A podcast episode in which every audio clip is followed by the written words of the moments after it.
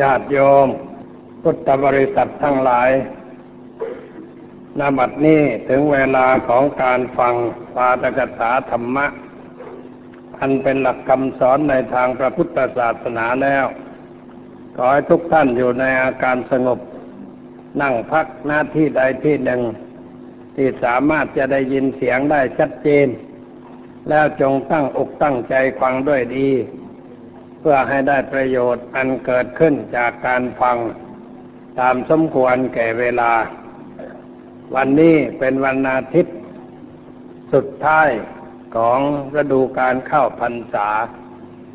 เพราะว่าวันจันทร์พรุ่งนี้ก็เป็นวันมหาปวารณา เป็นวันออกพรรษา พระสงฆ์ที่มาบวช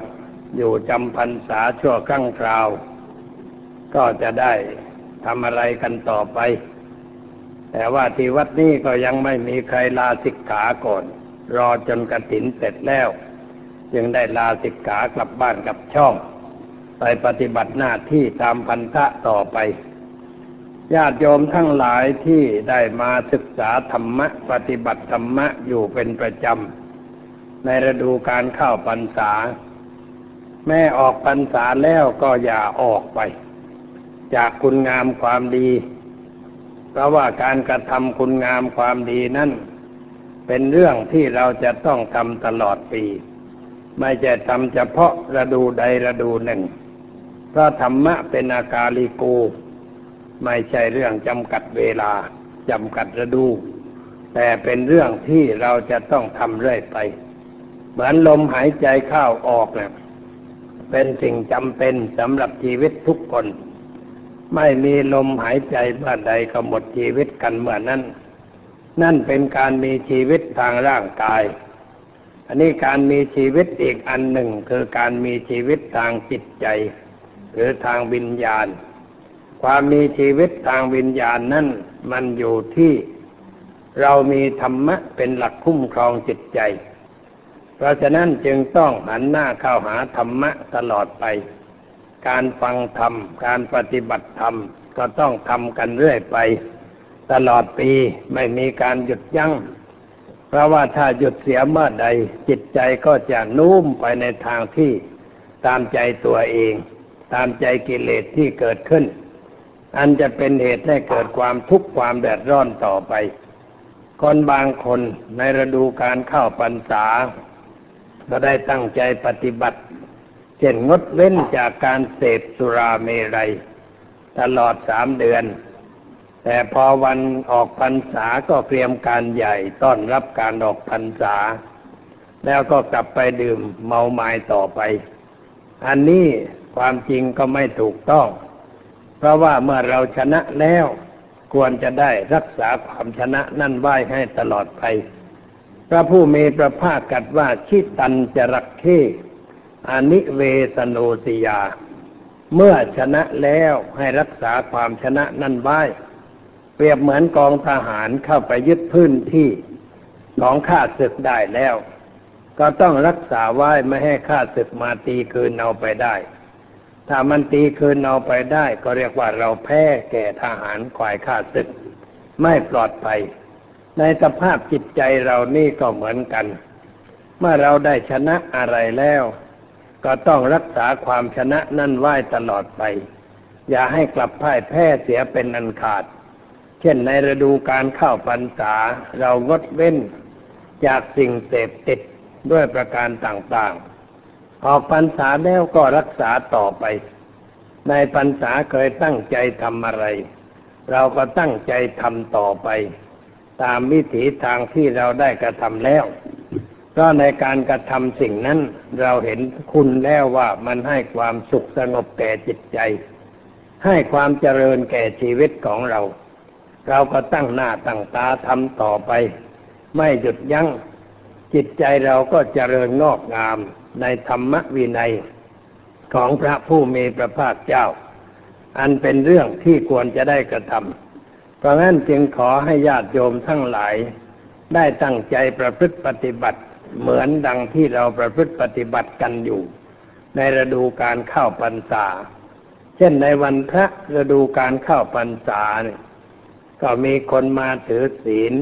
พักผ่อนที่วัดกันอยู่จำนวนมากหลาย แต่พอออกพรรษาไปแล้วหายไปหมด เหลืออยู่คนเดียวเท่านั้นเองอย่างนี้เป็นการไม่ถูกต้อง มาเรียกว่าไปหยุดเสียไม่ก้าวหน้าต่อไป การเดินทางไปสู่ความพ้นทุกข์พระผู้มีพระภาคตรัสว่าต้องเดินเรื่อยไป เดินไม่หยุด อย่าแวะพัก อย่าแวะหยุดเสีย ต้องเดินต่อไป พระองค์ตรัสว่าภิกษุทั้งหลาย เมื่อการเดินทางเธอยังไม่ถึงที่สุด อย่าหยุดเสียเป็นนันขาดจ้องเดินทางต่อไป จะลำบากยากเข็นอย่างไร ก็ต้องตั้งใจเดินต่อไป ตามทางที่เราได้เดินมาแล้ว ไม่เท่าไรก็จะถึงจุดหมาย ญาติโยมชาวบ้านก็เหมือนกัน เมื่อได้รักษาศีลได้เจริญสมาธิในฤดูการเข้าพรรษา แต่เมื่อออกพรรษาแล้วก็ห่างไปเสียตั้งเก้าเดือน แล้วกลับมาตั้งต้นกันใหม่ ก็เหมือนกับว่าตั้งต้นกันเรื่อยไป ตั้งต้นเรื่อยไป จะเจริญงอกงามได้อย่างไร ชาวสวนที่ไปหาต้นไม้ พันธุ์ดีๆมาปลูกในสวน พอปลูกได้สักสามเดือน ก็ละเลยไม่ใส่ปุ๋ย ไม่รดน้ำไม่พรวนดิน ต้นไม้พันธุ์ดีนั่นมันจะเจริญงอกงามได้อย่างไร มันจะตายเสียแล้วก็ไม่ออกดอกออกผลให้เราได้รับประทานชั้นใด ในชีวิตเรานี่ก็เหมือนกัน เมื่อเราได้เข้าสู่เส้นทาง แห่งความดีความงามแล้ว ก็ต้องเดินตามเส้นทางนั่นต่อไป ญาติโยมบางคนอาจจะบอกว่าออกพรรษาแล้วไม่มีเวลา ออกพรรษาเข้าพรรษาเวลามันก็เท่ากัน อาชีพการงานที่เราจะพึงปฏิบัติมันก็เหมือนกัน ไม่ใช่ว่าออกพรรษาแล้วมีงานมากขึ้น ในพรรษามีงานน้อยก็ไม่ใช่อย่างนั้น เราถือว่ามีงานทำสม่ำเสมอตลอดไป ก็ตั้งหน้าตั้งตาทำตามหน้าที่ของเราต่อไป จึงจะเป็นการก้าวหน้าในการศึกษาในการปฏิบัติธรรมะ อันนี้ขอฝากไว้ให้ญาติโยมทั้งหลาย ได้ช่วยกันพิจารณาประการหนึ่ง อีกประการหนึ่งในวันปวารณาคือวันพรุ่งนี้ก็เรียกวันปวารณาปวารณานี่คือเป็นกิจของพระ ที่จะต้องทำกันในวันที่จะออกพรรษา คือว่าเมื่อมาอยู่ร่วมกันนานๆตั้งสามเดือน แล้วก็จะต้องจากกันไป มีอะไรขัดข้องหมองใจอยู่บ้าง เป็นธรรมดาลิ้นกับฟันย่อมมีการกระทบกระทั่งกันพระที่อยู่ด้วยกันก็อาจจะมีอะไรกระทบกระทั่งทางจิตใจ แล้วก็เก็บไว้ในใจ ไม่เปิดเผยไม่แสดง เป็นหนามยอกอกอยู่ตลอดเวลา เวลาไปแล้วสิ่งนั้นมันก็ติดไปด้วย เป็นการสร้างความทุกข์แก่ทุกฝ่าย พระผู้มีพระภาคจึงบัญญัติ ให้พระที่มาอยู่ร่วมกันแล้ว จะจากกันไปนั่นให้ปวารณากันปวารณากันก็คือหมายความว่าบอกให้ทราบว่าสิ่งใดที่ท่านได้เห็นได้ยินได้รังเกียจ ในความประพฤติปฏิบัติของข้าพเจ้า ที่เป็นความบกพร่องอันใดก็ตาม จงได้บอกให้ข้าพเจ้าทราบ ข้าพเจ้าจะได้แก้ไขสิ่งนั้นให้ดีขึ้น อย่างนี้เรียกว่าเป็นการลุกกระทูดแก่กันและกันต่างฝ่ายต่างก็จากกันด้วยความปรีดาปราโมุดไม่มีความขุ่นข้องหมองใจ เป็นหนามย่อกอก หรือเป็นอารมณ์ข้างอยู่ในใจ จากไปด้วยความสบายใจ ก็เป็นเรื่องที่ถูกต้อง อันนี้ญาติโยมก็เอาไปใช้ได้ คือว่าเรามีปัญหาอะไร เกิดขึ้นในจิตใจของเรา แล้วเราก็เก็บมันไว้ การเก็บปัญหาไว้ในใจทำให้มีความไม่สบายใจ แต่ถ้าเราเปิดเผยกันมันก็หมดเรื่องกันไปเพื่อนผูมิตรสหายคนร่วมงานร่วมการ หรือแม่ผู้ที่อยู่ในครอบครัวเดียวกัน ถ้ามีอะไรเกิดขัดข้องในทางจิตใจ ก็ควรจะเปิดเผยต่อกัน มาพูดจาทำความเข้าใจ หรือพูดอีกอย่างหนึ่งว่าปรับความเข้าใจกันเสียในผู้ที่อยู่ร่วมกันในผู้ที่ทำงานร่วมกัน ปรับความเข้าใจให้เข้าใจกันถูกต้อง แล้วจะไม่มีอารมณ์ อันนั้นอยู่ในใจของเราต่อไป นับว่าเป็นเรื่องมีประโยชน์แก่ชีวิตแก่ครอบครัว ตลอดจนถึงส่วนรวมคือประเทศชาติ เพื่อให้ทุกคนได้รักกันสามัคคีกัน ร่วมแรงร่วมใจกันสร้างสรรค์ สิ่งที่เป็นคุณค่าแก่ชีวิต แก่ตนแก่ตน แล้วจะเกิดเป็นคุณค่าแก่ประเทศชาติต่อไป เรื่องนี้ก็เป็นเรื่องดีมีประโยชน์ประการหนึ่งเหมือนกัน อันนี้ขอฝากไว้ ให้ญาติโยมทั้งหลายได้นำไปพิจารณา จะได้เข้าใจความหมาย เมื่อวันอาทิตย์ก่อนได้พูดถึงเรื่อง เกี่ยวกับลักษณะตัดสินธรรมวินัยของพระผู้มีพระภาคเจ้าที่ได้พูดเรื่องนี้ก็เพราะว่าพูดต่อมาจากวันอาทิตย์ก่อนนู้น ที่ได้พูดเรื่องกาลามาสูตร เกี่ยวด้วยหลักความเชื่อในทางพระพุทธศาสนา ไม่ให้เชื่อด้วยอาการสิบอย่าง ซึ่งเป็นความเชื่อที่ไม่มีเหตุผล ไม่ประกอบด้วยปัญญา เป็นความเชื่อที่จะทำให้เราเป็นคนเชื่อง่าย หรือเกินไปในเรื่องอะไรอะไรต่างๆ เพราะว่าสมัยนี้เป็นสมัยที่มีการโฆษณาชวนเชื่อกันในเรื่องต่างๆมากมาย คนที่เป็นข้าศึกต่อประเทศชาติบ้านเมือง หรือผู้ไม่หวังดีต่อชาติต่อบ้านเมือง ก็มักจะสร้างข่าวอะไรให้เกิดขึ้นในชุมนุมชน เขาเรียกว่าเป็นข่าวลือในรูปแบบต่างๆกัน ข่าวลือทั้งหลายเหล่านั้นเป็นเรื่องการกระทำของความเกิดแตกแยกในหมู่ในคณะทางนั้น ถ้าเราใช้หลักของพระพุทธเจ้าทั้งสิบประการไม่ให้เชื่อ อะไรดังที่กล่าวนั้นก็จะช่วยให้เราเป็นคนมีความหนักแน่นในทางจิตใจ ได้ยินได้ควังอะไรมาแล้ว ก็ไม่เชื่อง่ายเชื่อดาย แล้วก็ไม่โฆษณาสิ่งนั้นให้คนอื่นได้ยินได้ควังต่อไป ไม่ทำตนเป็นเครื่องมือเขาโดยไม่จำเป็น คนเราเมื่อได้รับข่าวอะไรเป็นข่าวลือ แล้วก็เก็บไปเล่ากันต่อต่อไป ก็เท่ากับว่าเราตกเป็นเครื่องมือของเขา ช่วยกระพือข่าวที่เขาต้องการให้มันดังนั้น ออกไปเรื่อยๆ เราก็เป็นเครื่องมือเขาเปล่าๆ ไม่ได้ประโยชน์อะไร ชาติบ้านเมืองของเราก็จะเกิดแตกแยกแตกร้าวทำให้เกิดความเสียหาย จึงได้นำเรื่องนี้มาพูดทำความเข้าใจกับญาติโยมไว้ดังที่กล่าวแล้วในอาทิตย์ก่อนนู้น อันนี้มาอาทิตย์ที่แล้วนี่ก็มาพูดถึงเรื่อง ลักษณะตัดสินธรรมวินัยของพระผู้มีพระภาคเจ้า เพราะว่าคำสอนของพระผู้มีพระภาคเจ้านั้น ได้ล่วงการเวลามาตั้งสองพันห้าร้อยกว่าปี ก็ย่อมจะมีอะไรเข้าไปแทรกแซงปะปนอยู่ ในคำสอนทางพระพุทธศาสนา หรือในคำพีของพระพุทธศาสนาบ้าง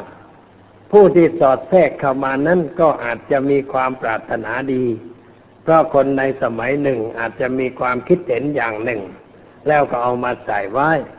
เพื่อให้คนเหล่านั้นได้เข้ามาเลื่อมใสศรัทธาในพระพุทธศาสนา แต่ว่าสิ่งนั้นไม่ใช่เนื้อแท้ อันเป็นหลักคำสอนของพระผู้มีพระภาคเจ้า การทำด้วยเจตนาดี เป็นการร้ายไป เพราะทำให้เกิดความหลงไหล เกิดความเข้าใจผิดในเรื่องนั้นนั้นนึกว่าสิ่งนั้นเป็นคำสอนของพระพุทธเจ้า ซึ่งเรียกว่าเป็นสัจธรรมคำสอนของพระองค์ แต่ความจริงนั้นมันไม่ใช่ เราเรียกว่าเป็นธรรมปฏิรูปคือธรรมะที่ไม่ใช่ของจริงของแท้คนก็อาจจะเอาไปเชื่อไปถือกันก็ได้ ว่าสิ่งนั้นเป็นของพระพุทธศาสนา ยิ่งพระเป็นผู้พูดเป็นผู้กล่าว หรือเป็นผู้กระทำกิจนั่นเสียด้วยตนเอง คนก็ยิ่งเข้าใจผิดกันใหญ่นึกว่านี่แหละเป็นเรื่องของพระพุทธศาสนาสำหรับคนที่เชื่อง่ายก็เชื่อไป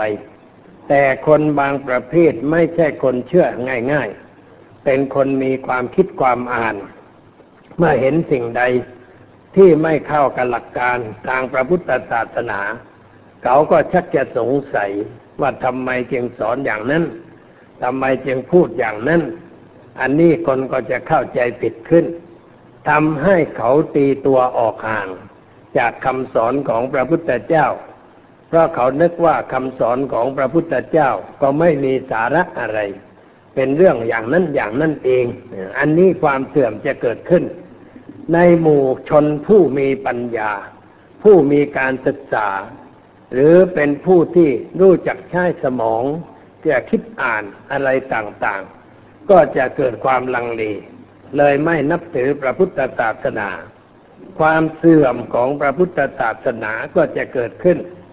ความจริงนั้นคำสอนของพระผู้มีพระภาคเจ้าของชาวเราทั้งหลายนั้น เป็นคำสอนที่มีเหตุผลลึกซึ้งมาก เหมาะแก่คนผู้มีการศึกษามีปัญญา อันนี้เราจะเห็นได้ว่าในขั้งพุทธกาลคนที่มาเลื่อมใสพระพุทธศาสนาอย่างลึกซึ้งล้วนแต่เป็นผู้มีการศึกษา คงแก่เรียน ได้อบรมตนในด้านธรรมะมามากพอสมควร แต่ว่ามาติดขัดอะไรอยู่นิดนิดหน่อยหน่อยจึงไม่หลุดพ้นไปจากปัญหาคือความทุกข์ความแดดร้อนใจ เมื่อพระพุทธเจ้ามาสกิดนิดเดียว ก็เกิดความรู้ความเข้าใจขึ้นทันที เช่นว่าพระสารีบุตรพระโมคคลานะนี่สองสหายนี่ท่านก็เป็นผู้สนใจศึกษามาก่อนนาน ไปอยู่ในสำนักอาจารย์สนใจ ได้ปฏิบัติธรรมะในอาจารย์นั้น จนมีชื่ออาชื่อเสียง มีความรู้เสมอด้วยอาจารย์ อาจารย์ก็ยกย่องว่าเป็นผู้มีความสมรู้เสมอด้วยตนแล้ว อย่าไปไหนเลย ให้อยู่ช่วยกันสอนสิทธิ์ต่อไป แต่ว่าท่านทั้งสองนั้นหาพอใจในสิ่งที่ตนได้รับไม่ เพราะมีความรู้สึกอยู่ในใจว่าสิ่งที่รู้ที่เรียนมานี้ ยังไม่แก้ปัญหาชีวิตอย่างแท้จริง ยังมีความทุกข์ความเดือดร้อนอยู่ในใจ แล้วก็แก้ไม่ได้ด้วยสิ่งที่เรียนมาแล้วที่รู้มาแล้ว จึงไม่ยังไม่ยอมตนอยู่ในที่นั้น แต่ได้สัญญากันไว้ว่า ถ้าเราคนใดคนหนึ่ง ได้ค้นพบธรรมะที่ลึกซึ้งกว่านี้ เป็นธรรมะที่จะช่วยให้พ้นจากความทุกข์ความเดือดร้อนได้อย่างแท้จริง ก็ให้บอกแก่อีกฝ่ายหนึ่ง หรือว่าไปพบครูบาอาจารย์ผู้ใด ที่มีความรู้เก่งกว่าอาจารย์ของเรา และเอามาปฏิบัติแล้วได้ประโยชน์คือพ้นทุกอย่างแท้จริง ก็ให้บอกแก่กันและกันสัญญากันว่าอย่างนั้น เป็นสัญญาเพื่อความก้าวหน้าในการปฏิบัติธรรมต่อไป ต่อมาพระสารีบุตรก็ได้พบกับพระอัศชิเถระ แล้วก็ได้ฟังธรรม ได้เกิดความรู้ความเข้าใจในหลักคำสอนของพระผู้มีพระภาคเจ้า เมื่อรู้แล้วเข้าใจแล้ว ก็นำมาบอกแก่สหาย ชวนกันไปลาอาจารย์สนใจเพื่อไปอยู่ในสำนักพระผู้มีพระภาคเจ้า แล้วก็ชวนให้อาจารย์ไปด้วย แต่อาจารย์ไม่ยอมไป เพราะว่าเมื่อไปอยู่ในสำนักพระพุทธเจ้าตัวก็จะเล็กลงไป ไม่ใหญ่เหมือนอยู่ในสำนักนี้ ก็เลยไม่พอใจที่จะไป อันนี้เป็นตัวอย่าง หรือแม้คนอื่นๆก็ล้วนแต่เป็นนักศึกษา มีปัญญาด้วยกันทั้งนั้น เช่นว่ามีพราหมณ์คนหนึ่งชื่อภาวรีเคยเป็นปุโรหิตของพระเจ้าประเสนันทิโกศลในเมืองสาวัตถีท่านอายุมากเข้าก็เบื่อหน่ายในราชการ ลาออกไปบวชเป็นฤาษีตั้งสำนักอยู่ริมฝั่งแม่น้ำโคทาวารี ในประเทศอินเดีย แล้วก็มีลูกศิษย์ลูกหามาก แต่ลูกศิษย์ที่สำคัญนั่นมีอยู่สิบหกคน อาจารย์ก็ตั้งปัญหาให้ ทั้งสิบหกคนเนี่ยไปทดสอบปัญญาของพระพุทธเจ้า คือได้ข่าวแล้วนะว่าพระพุทธเจ้านี่เก่งกาจมีความรู้มีความสามารถ รู้แจ้งเห็นจริงในเรื่องอะไรต่างๆ ก็ยังไม่ไปหาต้องส่งลูกศิษย์ไปก่อน คือไปสอบ ปัญญาของพระพุทธเจ้า ลูกศิษย์แต่ละคนก็นำปัญหาไปทูลถามพระพุทธเจ้า เป็นปัญหาลึกซึ้งทางนั้นเสียเอาไปทูลถามเนี่ยพระพุทธเจ้าก็ตอบให้ฟังอย่างชัดเจนแจ่มแจ้ง จนกระทั่งมานพสิบหกคนนั่นเปลี่ยนใจ บวชในสำนักของพระพุทธเจ้าทั้งหมดอันนี้ก็แสดงอยู่ในตัวว่า คนในสมัยนั้นมีการศึกษาด้านจิตใจสูงมาก มีความเข้าใจลึกซึ้งในเรื่องอะไรต่างๆ แต่ว่ายังติดอยู่นิดเดียวแต่นั้นเองไอ้สิ่งที่ติดอยู่นั่นคืออะไร คือติดความมีตัวตนอยู่ ติดอัตตา มีความมีตัวมีตนอยู่ ยังถอนความยึดมั่น ถือมั่นในเรื่องตัวตนนี้ไม่ออก แล้วไม่รู้จะถอนอย่างไรด้วย เหมือนหนามตำเนื้อแล้วก็ไม่รู้จะถอนอย่างไร ก็เลยเจ็บอยู่ตลอดไป พระผู้มีพระภาคเจ้าของเราเป็นบุคคลเอกในลูก ที่ได้รู้วิธีแก้ปัญหาส่วนนี้ แล้วก็ทรงแก้ด้วยพระองค์เองสำเร็จ พ้นจากความทุกข์ความเดือดร้อนทางจิตใจอย่างแท้จริง แล้วก็สอนให้คนอื่นเอาไปใช้ ใครเรียนรู้แล้วเอาไปใช้ปฏิบัติ ผู้นั้นก็พ้นจากความทุกข์ เป็นพยานหรือเป็นแนวร่วมของพระพุทธเจ้ามากขึ้นมากขึ้น อันนี้เป็นเรื่องที่มีอยู่ในสมัยกระนู้น คือพระพุทธเจ้ายังทรงพระชนอยู่ แต่ว่าในสมัยต่อต่อมา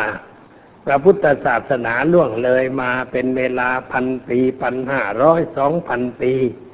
ก็ย่อมจะมีอะไรอะไรแปลกปลอมเข้าไปบ้าง เรื่องที่แปลกปลอมเข้าไปนั่นมันเกิดจากอะไร เกิดจากแย่งคนกัน แย่งพุทธบริษัทกัน ซึ่งมันก็ไม่ถูกต้องตามหลักการเท่าใด เพราะว่าพระพุทธเจ้าเนี่ยไม่ทรงแย่งสิทธิ์กับใคร พระองค์ไม่ได้ชวนใครให้มาเป็นสิทธิ์ของพระองค์ พระองค์เป็นแต่เพียงผู้ชี้ทางให้เขาเข้าใจ ชี้ทางให้เขาเดิน ท่านว่าเขาเดินแล้ว เขารู้แจ้งด้วยตนเองว่าอะไรเป็นอะไร แล้วเขาก็มาเป็นสิทธิ์ด้วยความสมัครใจ ไม่ได้ไปขอร้องให้ใครมาเป็นสิทธิ์พระองค์ให้มาอยู่กับพระองค์ พระองค์ไม่ได้ขอร้องอย่างนั้น ไม่มีวิธีการอย่างนั้น แต่ว่าเมื่อใครมาหาพระองค์ก็บอกว่าลองเดินทางนี้ลองปฏิบัติทางนี้ แล้วท่านจะพ้นจากปัญหาชีวิตประจำวันคนใดที่อยากจะทดสอบปฏิบัติตามแนวทางนั้นก็ไปต่อทำตาม เมื่อทำตามก็ได้ผลคือความสงบกลางจิตใจเกิดขึ้น เขาก็มายอมเป็นลูกศิษย์ของพระพุทธเจ้ามาโดยวิธีการอย่างนี้ ไม่ได้แย่งกันกับใคร ไม่ได้แข่งขันกันกับใคร แม้ในสมัยพระพระพุทธเจ้าทรงพระชนอยู่นี่ ก็มีครูมีอาจารย์เที่ยวสอนศิษย์อยู่มากมายเหมือนกัน ที่ใหญ่ๆปรากฏชื่อเรียกว่าครูทั้งหก มีลัทธิมีคำสอนแตกต่าง จากของพระผู้มีพระภาคเจ้า ก็เรียกว่าไม่ได้โกรธเคืองกัน ไม่ได้มุ่งร้ายหมายขวัญต่อกัน บางคราวพระองค์ก็ไปแวะคุยกับคนเหล่านั้น คุยกันเมื่อเขาไม่เห็นด้วย พระองค์ก็ไม่ว่าอะไร แต่กัดบอกว่าท่านนี่มีความคิดเห็นแบบนี้มานานแล้ว แล้วพระองค์ก็ลาจากไป ไม่ได้ขุนเคืองกัน ไม่ได้ขัดใจอะไรกัน อย่างนี้เป็นเรื่องของผู้มีธรรมะเขากระทำกันอยู่ แต่ว่าในสมัยหลังในลูกศิษย์นี่ไม่เข้าถึงธรรมะท่านเป็นเนื้อแท้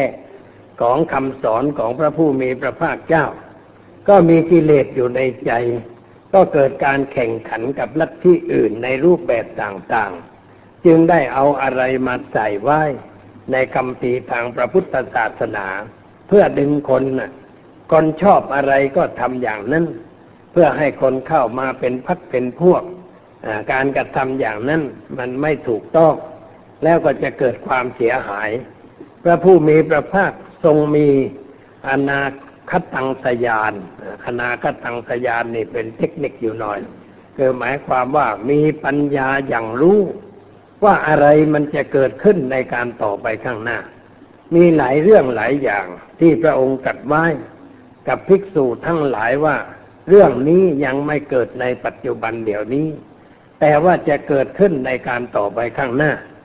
และพระองค์ก็บอกไว้ว่า เมื่อเรื่องนี้เกิดขึ้นควรจะแก้ไขอย่างไร ควรจะทำอย่างไร ถ้าเราไปอ่านพบเรื่องอย่างนี้ในพระคัมภีร์ แล้วก็มาดูสังคมในยุคปัจจุบัน ก็เป็นเหมือนกับที่พระองค์ได้คาดคะเนไว้ หรือได้มองเห็นไว้ด้วยญาณของพระองค์ เราก็เห็นว่ามันตรงกับเหตุการณ์นั้นนั้นที่พระองค์ได้กล่าวไว้ทุกประการ อันนี้เป็นเรื่องที่มีอยู่ในพระคัมภีร์เหมือนกัน เพราะฉะนั้นเมื่อมีอะไรแปลกปลอมเข้ามา ถ้าไม่มีอะไรเป็นเครื่องวินิจฉัย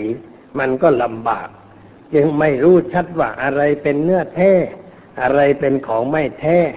พระองค์จึงให้หลักตัดสินธรรมวินัย ของพระองค์ไว้รวมทั้งหมดแปดประการด้วยกัน ดังที่ได้กล่าวให้ญาติโยมฟังแล้ว เมื่อวันก่อนวันก่อนนี่กล่าวในเรื่องว่าทำเหล่าใดที่เป็นไปเพื่อความกำหนัดย่อมใจ เป็นไปเพื่อความประกอบทุกข์เป็นไปเพื่อสะสมกองกิเลสอันนั้นไม่ใช่ธรรมะ ไม่ใช่วินัยของพระผู้มีพระภาคเจ้าสามประการ ก็พอดีหมดเวลา จึงได้เอามาต่ออีกในวันนี้วันนี้ก็จะพูดต่อไปในเรื่องว่าทำเหล่าใดที่เป็นไปเพื่อความอยากใหญ่เป็นไปเพื่อความอยากใหญ่ อยากใหญ่นี่หมายความว่าอย่างไร อันนี้ต้องฟังให้ดี เดี๋ยวก็เกิดเป็นปัญหายุ่งยากในใจเหมือนกัน คือทำอะไรด้วยความอยาก นั่นมันเป็นกิเลสเป็นตัณหา แต่ถ้าทำอะไรเพราะสำนึกว่าเป็นหน้าที่ แล้วก็ทำไปตามหน้าที่ ไม่หวังจะมีจะได้อะไรจากการกระทำนั้น การกระทำนั้นเราเรียกว่าทำด้วยจิตที่ที่ว่าง ไม่มีกิเลสไม่มีตัณหาเข้ากอดจับในเวลาทำคนทำงานแบบนี้ไม่มีความทุกข์ทางใจ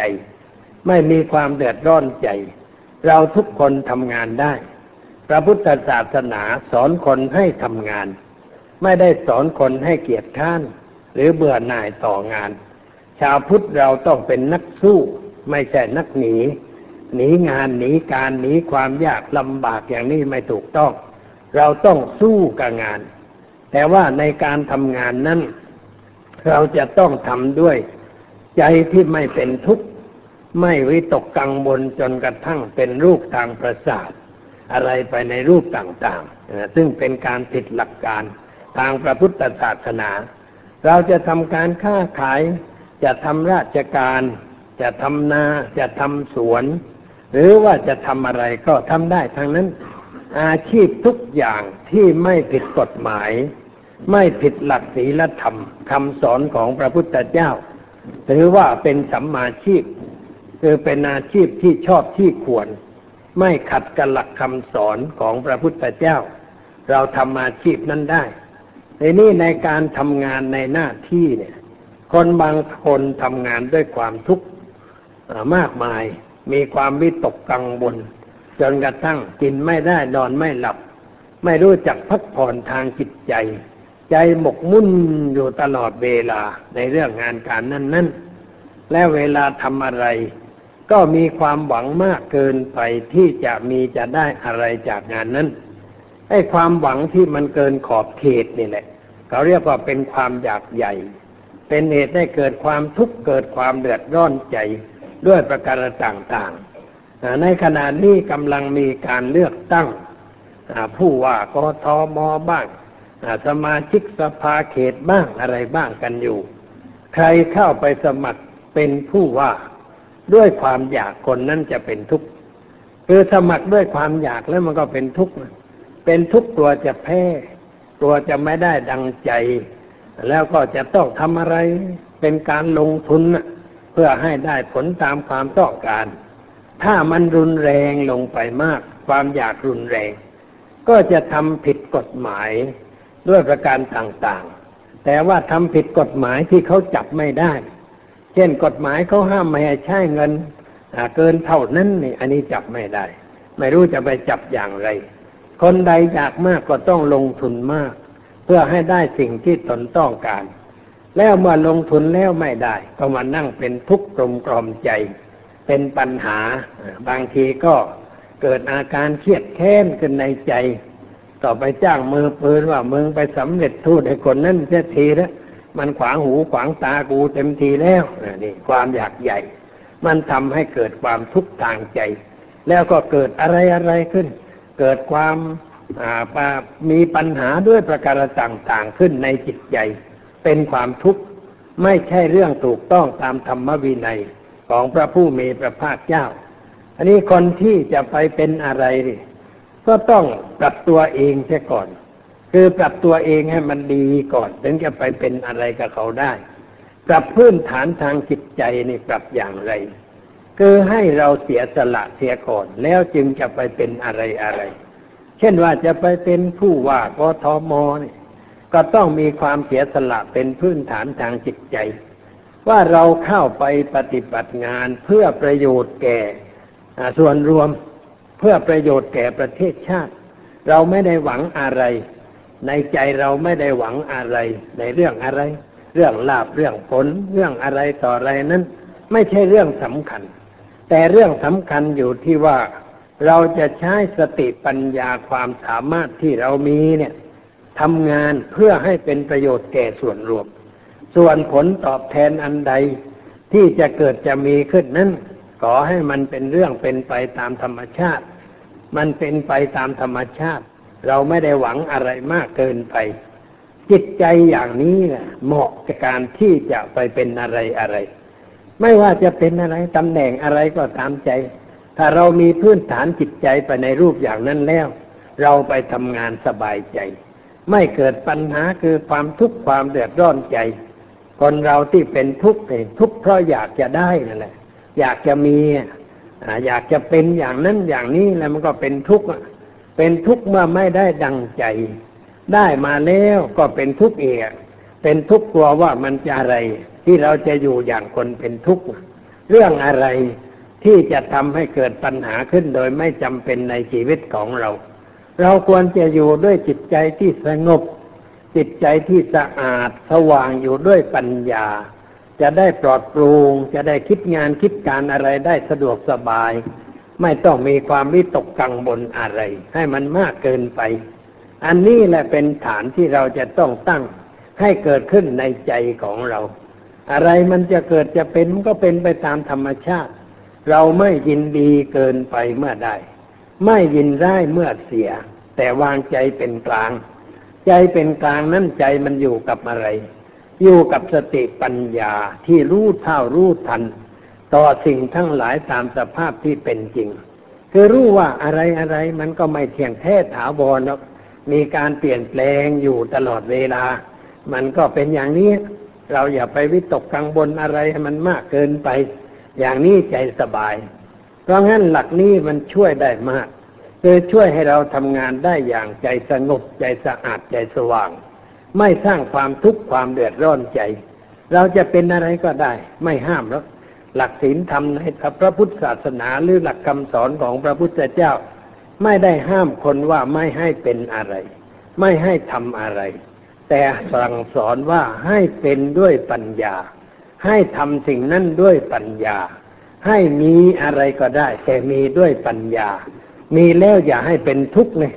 ได้อะไรก็อย่าให้เป็นทุกข์นี่เราเรียกว่าสบายใจ เหมือนกับเด็กๆเรียนหนังสือนี่เพื่อสอบรายได้คราวนี้ถ้าอยากจะให้สอบรายได้มากเกินไป บางทีก็สอบไม่ได้ก็เสียใจ เพราะว่าเราอยากมากเกินไป เราไม่ต้องอยากจะให้ได้ แต่ว่าเราเรียนให้เต็มที่ เราสำนึกในหน้าที่ของเราว่าเราเป็นเด็ก เราอยู่ในวัยการศึกษาเล่าเรียน เราต้องทำหน้าที่ของผู้เรียนให้ดีที่สุด ต้องเรียนด้วยใจรัก ต้องเรียนด้วยความขยัน เรียนด้วยความเอาใจใส่ เรียนด้วยการคิดค้นไต่ถามในเรื่องอะไรที่เรายังไม่รู้ไม่เข้าใจสอเรียนอย่างนี้มันก็สอบได้เอง แม่ไม่อยากจะได้มันก็ได้ เพราะว่าเราทำเหตุดีผลมันก็เกิดดีขึ้นมาเอง หรือคนทำงานทำการเนี่ย ไม่ต้องไปอยากให้มันมั่งมีอะไรหรอกแต่ว่าเราก็ปฏิบัติธรรมของพระพุทธเจ้าในเรื่องการทำงาน เราทำงานด้วยความขยัน พระพุทธเจ้าสอนว่าให้ขยันในการทำมาหากินเรียกว่ามีอุดฐานะ อุดฐานะก็คือลุกขึ้น อย่าจะนั่งนิ่งนั่งเฉย ลุกขึ้นไปไหน ไปทำมาหากินในอาชีพที่สุจริต ไม่ผิดศีลผิดธรรมไม่ผิดกฎหมายของบ้านเมืองเราก็ทำไปตามหน้าที่ เมื่อทำไปตามหน้าที่ผลมันก็เกิดแก่เรา ผลนั้นเกิดขึ้นอาจจะมากบ้างน้อยบ้าง ตามภาวะหมุนเวียนของเศรษฐกิจของลูกนี้เห็นเวลานี้เศรษฐกิจมันค่อนมันได้เท่าที่ธรรมชาติที่เราทำนั้น จะอำนวยให้ เมื่อเราได้มาเท่าใดเราก็พอใจ ไม่เสียใจว่าแหมได้น้อยไป ไม่เหมือนเมื่อก่อน เมื่อก่อนได้วันละเท่านั้น เดี๋ยวนี้วันละเท่านี้เคยถามคนคนหนึ่งว่า เป็นไงโยม เดี๋ยวนี้ไม่ไหวเจ้าค่ะ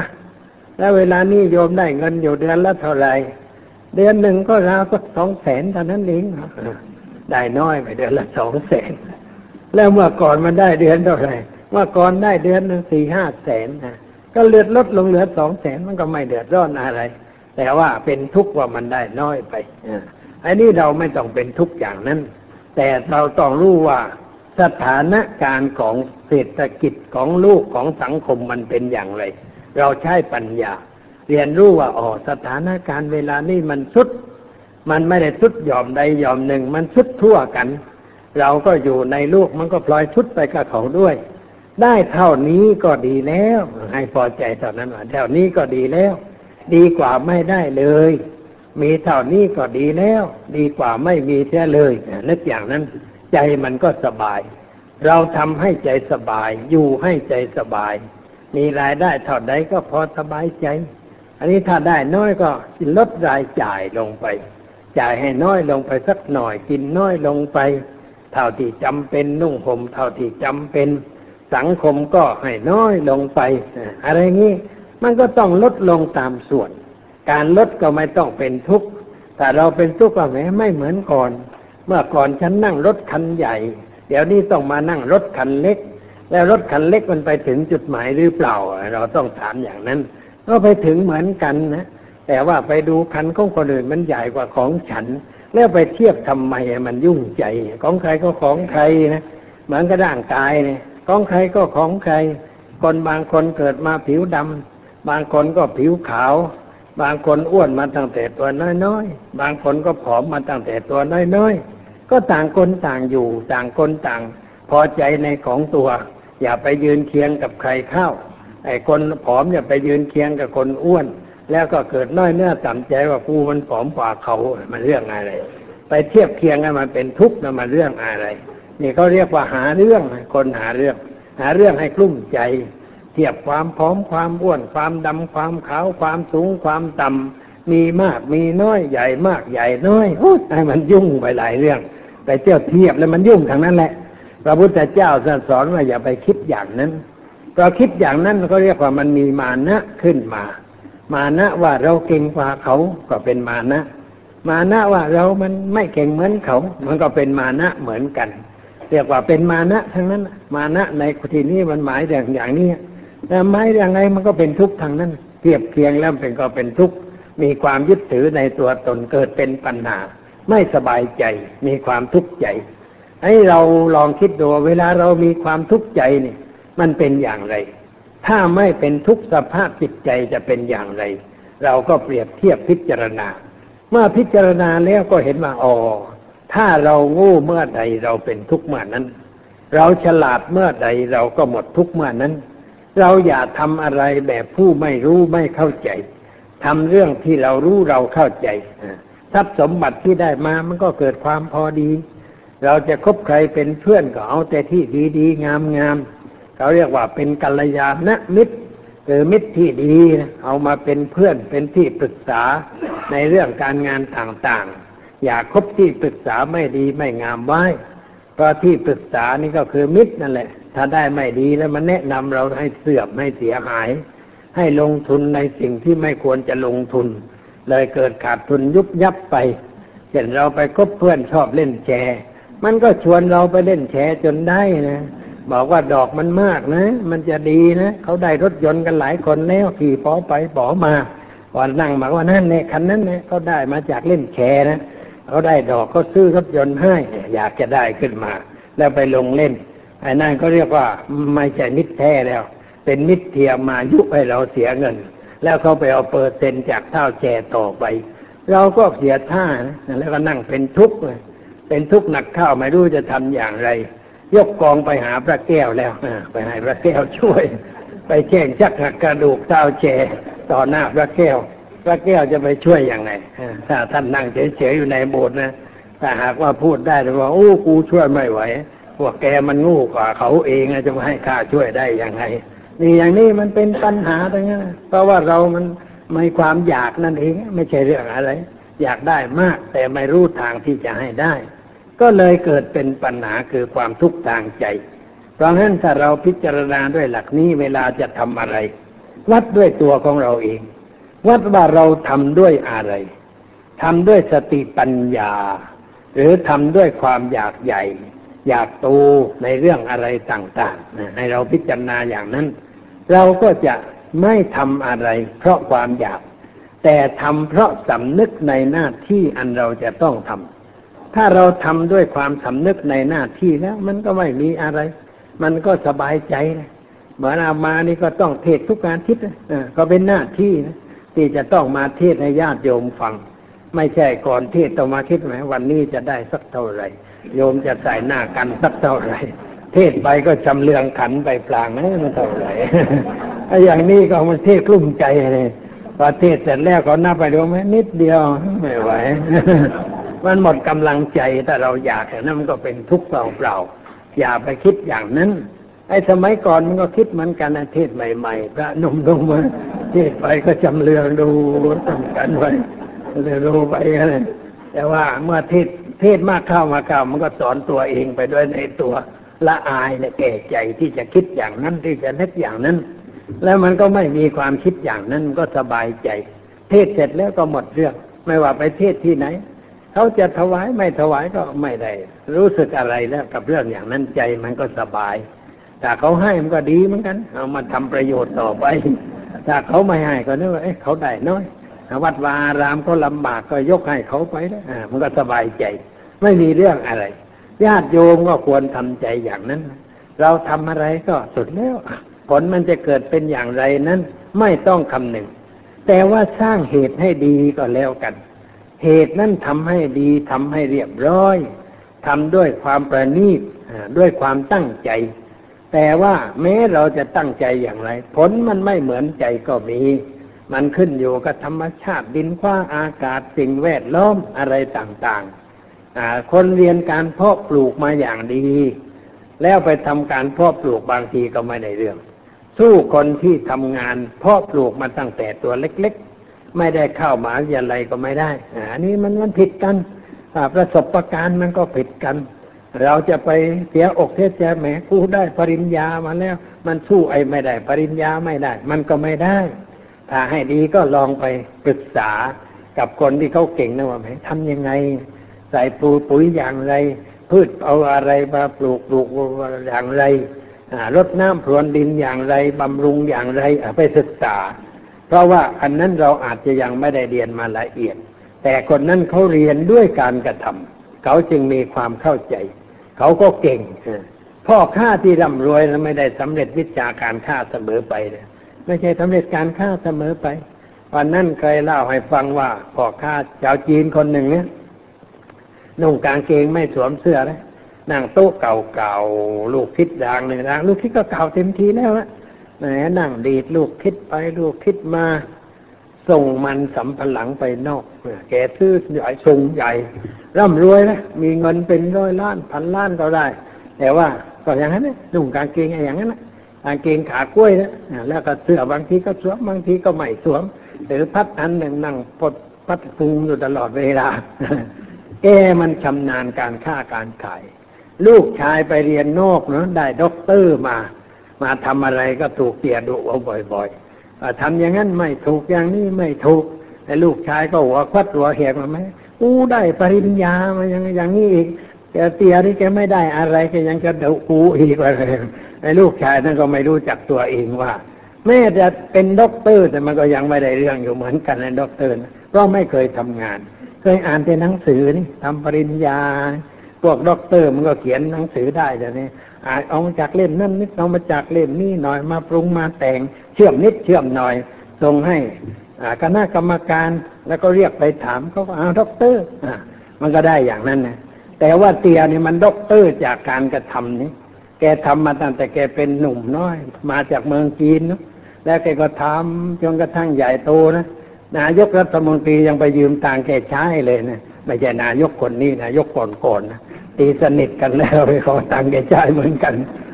คนแต่งตัวสวยๆไปขอสตังค์คนไม่มีเสื้อจะสวมใส่ได้เหมือนกันแกก็ให้จ่ายให้นะอ่าก็อย่างนี้มันก็มีเหมือนกันในจริงเหล่านี้ เพราะงั้นอะไรที่เกิดขึ้นในชีวิตของเรา เราอย่าคิดว่าเราโชคร้าย อย่าคิดว่าเรามันเวรกรรมอะไร จึงเป็นอย่างนี้ อย่าคิดอย่างนั้น แต่คิดว่า เออ โลกมันก็เป็นอย่างนี้แหละ มันไม่เที่ยงแท้แน่นอน อะไรอะไรมันก็เปลี่ยนแปลงได้ คนใหญ่อาจจะเล็กลงเมื่อใดก็ได้ไอ้คนเล็กมันอาจจะใหญ่ขึ้นไปเมื่อใดก็ได้มันเปลี่ยนแปลงได้ สมัยนี้มันเป็นอย่างนั้นนะไอ้สมัยก่อนนี่คนกว่าจะได้เป็นเสนาบดีสักคนนี่โอ้ยทำงานกันมานาน แสดงความรู้ความสามารถ จนได้เป็นเสนาบดีขึ้นมาได้ เดี๋ยวนี้ใครไปเป็นรัฐมนตรีก็ได้ ถ้าได้เป็นผู้แทนเข้าไปอยู่ในพรรคการเมืองที่มีเสียงข้างมาก ไม่เท่าไรก็ได้ไปเป็นรัฐมนตรีแล้วอ่ามันเป็นง่ายเดี๋ยวนี้เรื่องมันเป็นอย่างนั้น สังคมมันเปลี่ยนแปลงไป ใครจะไปเป็นอะไรก็ได้เวลานี้คนถีบสามล้อถ้าได้เป็นผู้แทนก็ อาจจะไปเป็นรัฐมนตรีก็ได้เหมือนกัน รัฐมนตรีช่วยไปก่อน ต่อไปมันก็เป็นรัฐมนตรีว่าการขึ้นมาก็ได้เป็นอย่างนั้น เราก็อย่าไปว่าเขาเขาก็เป็นเขาก็เก่งเขานะที่ไปว่าเขาเอ้ ไอ้นี่มันเด็กขายคันข้าห่อหมกทำไมมาเป็นรัฐมนตรีได้ก็ประธานาธิบดีลินคอนแกไปเคยรับจ้างตัดฟืน รับจ้างเลี้ยงม้า รับจ้างแบกถุงไปรษณีย์แกก็มาเป็นนายประธานาธิบดีด้วยได้นะ แล้วเป็นประธานาธิบดีเก่งซะด้วยนะตายแล้วก็ทำรูปไหว้ใหญ่โตในกรุงวอชิงตันและที่เมืองที่แกอยู่เมืองสปริงฟีนด์รัฐอิลลินอยส์เขาก็สร้างอนุสาวรีย์ป่าช้าใหญ่โต บ้านแกก็ก็ยังไหว้เป็นให้คนไปดูทุกวันทุกวัน บ้านของลินคอนนะคนที่เคยเลี้ยงม้าเคยตัดฟืน เคยแบกถุงไปรษณีย์รับจ้างนะแล้วต่อมาก็แกก้าวหน้าไปได้นะคนอย่างนี้มันก็น่าชมเหมือนกัน ว่าเขาก็เก่งเหมือนกัน คนเด็กขายห่อหมกไปเป็นรัฐมนตรีได้มันก็เก่งนะคนบางคนแม่จะเกิดในตระกูลใหญ่ เป็นลูกก็ยังไม่ไปเป็นไม่ได้ก็มีเหมือนกันนะเป็นเกิดมาแล้วมันไม่ได้เรื่อง แม่ทำแล้วก็ผ่านทรัพย์สมบัติพ่อแม่จนชิบหาย ขายบ้านขายนาหมดเลยก็มีเหมือนกัน นี่มันอยู่ที่การกระทำไม่ใช่เรื่องอะไร คนเราถ้าทำดีมันก็ดีขึ้นไปถ้าทำไม่ดีก็ตกลงไปทำกรรมมันตัดสินของมันเองใครจะเป็นอะไรก็เป็นได้ด้วยกรรมของตนทั้งนั้นเพราะงั้นจะทำอะไรก็อย่าไปเสียใจเมื่อไม่ได้ อย่าไปดีใจเมื่อได้ อย่าไปลิงลูดเมื่อได้เมื่ออะไรขึ้นมา ได้แล้วก็เฉยเฉยๆทำใจให้มันสบายสบายๆว่า เออ เรื่องธรรมดา มันได้ก็ดี ไม่ได้ก็ไม่เป็นไร เราทำงานอื่นต่อไปได้ รับใช้ชาติประเทศในเรื่องอื่นต่อไปก็ได้ อย่างนี้ใจมันสบาย จึงอยู่ที่ใจนี่เรื่องความอยากใหญ่หลักการของพระพุทธศาสนา สิ่งใดที่ไม่เป็นไปเพื่อความสันโดษยินดีตามมีตามได้ สันโดษยินดีตามมีตามได้ เป็นหลักการของพระพุทธศาสนา อันนี้สำคัญมาก คนไม่เข้าใจ มองพุทธศาสนาในแง่ร้าย ความจริงคำสอนเกี่ยวกับสันโดษนี่ไม่ใช่มากมายอะไร มันมีพระพุทธภาษิตว่าสั้นตุดที่ประมังตนัง ความยินดีตามมีตามได้ เป็นทรัพย์อย่างยิ่ง ความสันโดษนี่เป็นทรัพย์อย่างยิ่ง แล้วอีกอันหนึ่งว่ายังลับพังเตนะตุดทับพัง ได้สิ่งใดให้ยินดีด้วยสิ่งนั้นอ่าท่านสอนว่าอย่างนั้นความสันโดษมันหมายถึงว่าอย่างนั้น อันนี้ไม่ใช่เรื่องเกียรติค้าน ความสันโดษไม่ใช่เรื่องเกียรติค้าน ไม่ใช่เรื่องไม่ทำแต่เป็นเรื่องทำสันโดษนี่เป็นเรื่องกระทำ แต่ทำด้วยความพอใจ อย่าทำด้วยความไม่พอใจ ถ้าไม่พอใจแล้วก็เป็นทุกข์ขึ้นทันทีไม่ว่าอะไร เช่นว่าเราไปถึงนั่งบนที่โต๊ะอาหาร แม่บ้านก็ยกกับข้าวมาวาง สมมติว่าอย่างเดียว ถ้าเราเห็นแล้วก็ร้องไม่พอใจในอาหารนั้น กินวันนั้นมันเป็นทุกข์แล้ว เป็นทุกข์เพราะไม่พอใจในอาหารนั้น ถ้าสมมติว่าอาหารมาก แต่เราไม่พอใจ มันก็เป็นทุกข์อีกเหมือนกันเขาเรียกว่าอาหารทิพย์เนี่ยเทวดากินของทิพย์ของทิพย์น่ะคืออะไร ของทิพย์ก็คือของที่เราพอใจนั่นแหละพอใจ แต่ว่ามีกับข้าวอย่างเดียวเราพอใจกับข้าวนั้นมันเป็นของทิพย์นะเสื้อผ้าที่เราสวมอยู่เราพอใจมันก็เป็นเสื้อทิพย์นะบ้านที่เราอยู่แม้จะหลังน้อยๆแต่เราอยู่ด้วยความเพลิดเพลินพอใจ มันก็เป็นบ้านทิพย์ของเรา อะไรอะไรที่เราพอใจมันก็เป็นทิพย์ทั้งนั้นรถเป็นทิพย์อาหารเป็นทิพย์เสื้อผ้าเป็นทิพย์ที่มันทิพย์ตรงที่เราพอใจ แต่พอไม่พอใจก็เป็นทุกข์ให้มีเงินมากมายถ้าเราไม่พอใจก็เป็นทุกข์เศรษฐีมีทรัพย์มากแต่ไม่พอใจก็นั่งเป็นทุกข์กระยาจกไม่มีอะไร แต่เขาก็เป่าขลุ่ยร้องเพลงวันยังค่ำ แสดงว่าเขามันพอใจในความเป็นกยาจกของเขา เขามีความสบายใจเศรษฐีเห็นคนขอทานสี่คนอยู่หน้าบ้านร้องเพลงเล่นสีซอเป่าคุยกันอยู่ทุกวันไอ้พวกนี้มันไม่มีงานจะทำมันจึงทำอยู่อย่างนี้ เอาเงินให้มันน่อยเรียกมาแจกเงินคนละร้อยคนละร้อยเอาไปทำงานพอได้เงินร้อยนี่เสียงซอเสียงขลุ่ยเงียบหมดเลย เงียบเลย ไม่ดังเลย ทุกคืนไม่มีเสียงดังเลยเศรษฐีมันทำอะไร ไม่ได้ยินเสียงสุยเสียงคลอเสียแล้ว เสียงซอเสียแล้ว เรียกมาถามเป็นไง บอกแหมกลุ้มใจ ตั้งแต่ท่านให้เงินคนละร้อยนี่ไม่เป็นอันร่องรำทำเพลงแล้ว เป็นทุกกลัวเงินมันจะหาย กลัวใครจะแอบมาขโมยไปไม่ได้หลับได้นอนวะต้องผลัดกันนั่งเฝ้าเงินอยู่ตลอดเวลา ถ้าท่านจะกรุณาแล้วโปรดเอาเงินคืนมาทีเถอะว่างั้น เศรษฐีก็เห็นอกเห็นใจว่าแหมพวกนี้มันเคยสบายพอเราให้เงินเขามันกลุ้มใจเสร็จแล้วเอาเอาคืนมาจ้ะแล้วมันก็สบายใจต่อไป ร้องเพลงต่อไปได้ เขาพอใจในสภาพอย่างนั้นเขาก็สบายของเขาอย่างนั้น แต่ถ้าไม่พอใจก็เกิดความไม่สบาย เศรษฐีคนหนึ่งจ้างครูมาสอนหนังสือแก่ลูกชาย ก็ครูไม่เคยอยู่นานนะคนหนึ่งสอนเดือนสองเดือนไหนสองเดือนไหน จู่จีจุกจิกด้วยประการต่างๆเลยได้มาอีกคนหนึ่งครูคนนั้นนะมาก็อาหารนี่เศรษฐีเลี้ยงทุกวันนะแต่ครูไม่พอใจอาหารที่เศรษฐีเลี้ยงบ่นกระปอดกระแปดให้ลูกศิษย์ฟัง ลูกศิษย์ก็มาเล่าให้พ่อฟังว่าครูนี่สอนหนังสืออะไรดีทุกอย่าง แต่ว่าแกบ่นทุกวันเรื่องอาหารการกินเนี่ย ว่ามันไม่อร่อยไม่มีรสชาติ ไม่ถูกลิ้นอะไรมั่งนะความจริงมันถูกทุกคำนะลิ้นนะใส่เข้าไปมันก็ถูก เราพูดไม่ถูกปากมันเข้าทางหูได้เมื่อไรอาหารมันเข้าทางปากทั้งนั้นแต่เราพูดเราไม่ถูกปากนะไอ้ไม่ถูกปากหมายความไม่อร่อยเลยเดี๋ยวพูดภาษาตำนวนเราไม่ถูกปาก ความจริงมันถูกปากก่อนทุกทีอันนี้ก็เศรษฐีรู้เรื่องก็วันหนึ่งเชิญครูมากินข้าวที่บ้านพิเศษ มาถึงกันชวนคุยคุยคุยคุย เที่ยงแล้วยังคุยต่ออีก เที่ยงครึ่งบ่ายโมงนะครูก็หิวแล้วกระสับกระส่ายแล้ว พอหิวกระสับกระส่ายครูเศรษฐีก็ยกข้าวกล้องกับน้ำฟักต้มมาครูนั่นก็พุ้ยใหญ่เลยใส่ตะเกียบปุ้ยปุ้ยปุ้ยปุ้ยกินเพลินนะหิวหิวแล้วกินใหญ่เศรษฐีก็ไม่ว่าอะไร พอเห็นครูกินพออิ่มแล้วจะอิ่มแล้วก็เลย อย่างคนข้าวยก เกาเหลาอย่างดีเป็ดย่างไก่ย่าง หมูหั่นมากมายวางบนโต๊ะครูรูปท้องเย่แล้วครูควาดเข้ากล่องไปจนเต็มถังแล้ว ไอ้ของดีๆมาทีหลังกินไม่ได้เลยเศรษฐีเอาเอาหน่อยเอาหน่อยไม่ไหวแล้วครับผมอิ่มแล้วอะนะ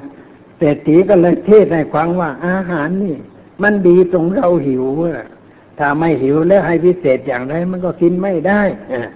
เลยครูก็สำนึกตัวละอายใจ ตั้งแต่นั้นมาเขาให้กินอะไรกินได้ทั้งนั้น พอใจแล้วทีนี้พอใจ พอใจมันก็สบาย ไม่ว่าอะไรถ้าเราพอใจก็สบายเอาเรื่องงานการ ถ้าเราไม่พอใจ คุณยายบอก เอ้ยหลาน ช่วยสนเข็มให้ยายหน่อยหลานมันกำลังจะไปเที่ยว นัดเพื่อนไว้แล้วมันก็เป็นทุกข์ยายให้สนเข็มสนปิดสนถูกไม่เข้าสักที ก็นั่งเป็นทุกข์อยู่แล้วไง ก็ไม่พอใจ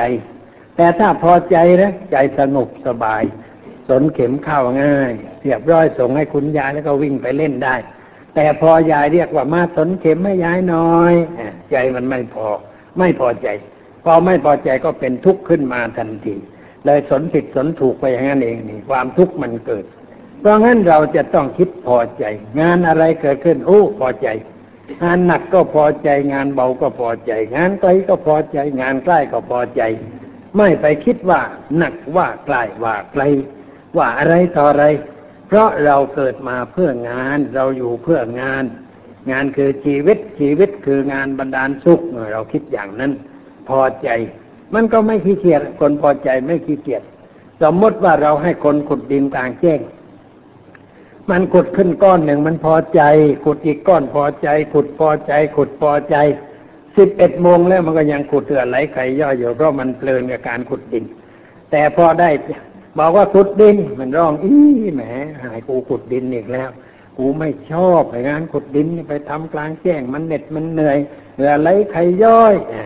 แล้วคนนั่นจะทำไง มันก็ทิ้งงาน มันไม่ทำอะเพราะมันไม่พอใจ แต่ถ้าพอใจแล้วอะไรก็ได้ อันนี้คนเรามันต้องสร้างความพอใจ คือสันดูดตัวนี้แหละให้พอใจขึ้นในงานที่เราจะทำพอเราพอใจแล้วก็ใจสบาย ไม่มีอะไรเกิดขึ้นในใจ ไม่ใช่เรื่องเสียหาย สันโดษไม่ใช่เรื่องเสียหาย ไม่ใช่เรื่องล่าหลัง แต่เป็นเรื่องก้าวหน้า เพราะถ้าคนใดพอใจในงานที่ตนทำมันก็ก้าวหน้า พอใจในเรื่องใดมันก็ก้าวหน้า ทั้งนั้น เด็กๆพอใจในการเรียนมันก็ก้าวหน้า แต่ว่าถ้าขี้เกียจเรียนมันก็ไม่เก้าหน้า โตขึ้น เขาให้ทำอะไรก็พอใจก็สบายใจ เหมือนโยมมานั่งฟังธรรมเนี่ย ถ้าฟังด้วยความพอใจหนึ่งชั่วโมงมันน้อยไปแต่ถ้าไม่พอใจสิบนาทีก็แหมว่านานจริงเมื่อใดจะหยุดเสียทีของนี่ความไม่พอใจมันเป็นทุกข์อย่างนั้นเลยแต่ถ้าพอใจแล้วอะไรก็ได้ไม่ลำบาก นี่แหละ สันโดษมันไม่ใช่เรื่องเสียหาย เพราะงั้นสิ่งใดที่เป็นไปเพื่อความไม่พอใจ ไม่ใช่หลักการของพระพุทธเจ้า หลักการของพระพุทธเจ้าต้องเป็นไปเพื่อความพอใจเรียกว่าเป็นไปเพื่อความสันโดษยินดีตามมีตามได้ แล้วข้อต่อไปว่าาไม่ยินดีด้วยความคลุกคลีกันเป็นหมู่เป็นคณะเขาค่อยว่าต่อหมดเวลาเสแล้ว